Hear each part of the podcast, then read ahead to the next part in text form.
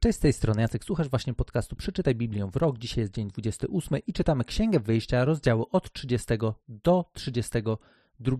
I w 31 rozdziale jest jeden z moich absolutnie ulubionych fragmentów. I być może, jeżeli już macie za sobą dzisiejszą lekturę, to możecie sobie pomyśleć, co on tam takiego zauważył. Co tam jest takiego, co może być jednym z najbardziej ulubionych fragmentów w całej Biblii. Otóż na samym początku 31 rozdziału czytamy o osobie, na której imię prawdopodobnie nie zwróciliśmy uwagi, a która jest pierwszą osobą, o której czytamy, że została napełniona Duchem Bożym. Początek 31 rozdziału brzmi tak. Pan przemówił do Mojżesza tymi słowy: Spójrz, wezwałem imiennie Besalela, syna Uriego, syna Hura z plemienia Judy i napełniłem go duchem Bożym, mądrością, pomysłowością, rozeznaniem i zręcznością w każdym rzemiośle. Dzięki temu potrafi on odmyślić plan, zna się na pracach w złocie, srebrze oraz brązie, umie obrabiać i oprawiać kamienie, nie obca mu obróbka drewna. Słowem, potrafi wykonać najbardziej kunsztowną robotę. Zauważ, że ja także przydałem mu Oholiaba, syna Ahisamacha, z plemienia Dana, a serca wszystkich zdolnych rzemieślników obdarzyłem mądrością tak, że wykonają wszystko, co ci zleciłem.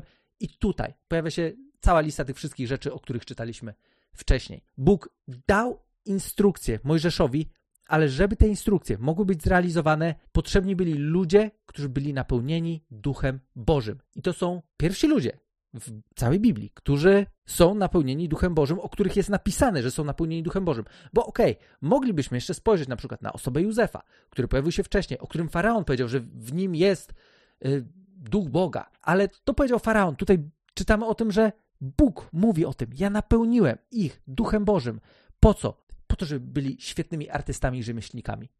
Nie wiem, co wy sobie myślicie o tym, po co Bóg mógłby chcieć kogoś napełnić sobą, ale z tego wyraźnie widać, że nie po to, po co nam, mogłoby nam się wydawać. Bo w pierwszej kolejności mogłoby nam się wydawać, że po to, żebyśmy byli święci, dobrzy, cudowni, latający na chmurach, unoszący się nad ziemią, czy jakiś taki, wiecie, jakiś taki obraz takiej świętej, w cudzysłowie, osoby, która po prostu żyje totalnie innym klimatem, jakimś takim, wiecie, wzrok wpatrzony w nicość.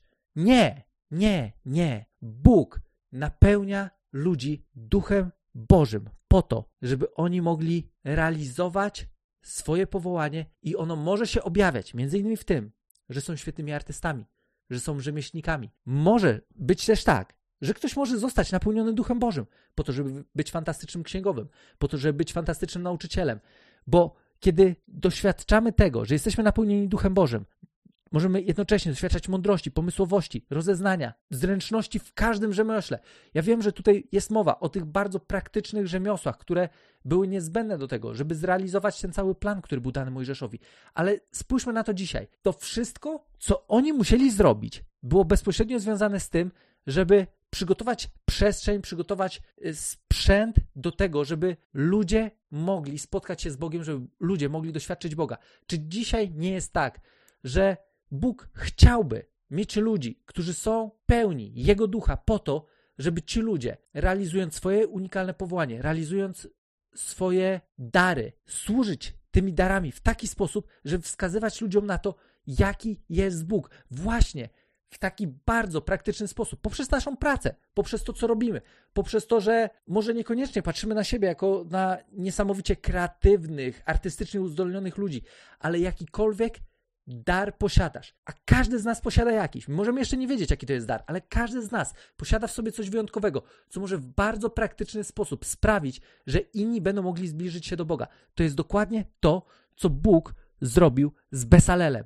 Zapamiętajcie to imię, bo ono jest naprawdę świetne. Może nie brzmi jakoś szczególnie wyniośle i nie brzmi jakkolwiek, jakkolwiek nie brzmi. Dla nas może nic nie znaczyć, ale Besalel to jest pierwsza osoba, o której czytamy, że została napełniona Duchem Bożym po to, żeby być fenomenalnym artystą, po to, żeby być wybitnym rzemieślnikiem, który zbudował razem z innymi ludźmi, którzy dołączyli do jego zespołu, to wszystko, co Bóg pokazał Mojżeszowi, to wszystko, co Bóg chciał, żeby zbliżyło ludzi do Niego. To też jest coś, co pokazuje nam jeszcze bardziej, że życie wiarą to nie jest kwestia tego, co robimy w jakimś określonym dniu, jakiejś określonej godzinie, w jakichś określonych okolicznościach, ale to jest całe, całe nasze życie.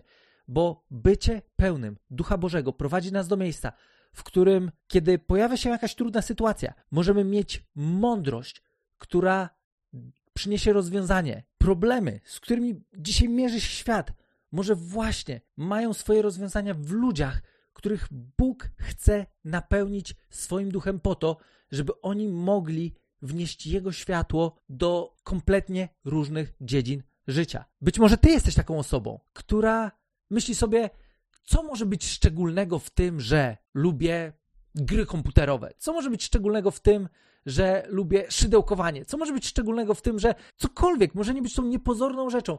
Być może to, co dzisiaj wydaje się Tobie bardzo niepozorne, to jest coś, co w połączeniu z Bożym Duchem może przynieść efekt tego, że będziemy mogli w bardzo praktyczny, w bardzo z pozoru przyziemny sposób wskazywać ludziom, w jaki sposób ich życie może doświadczyć całkowitej przemiany, kiedy zaufają Bogu, kiedy podejmą decyzję o tym, żeby zacząć żyć życiem wiary.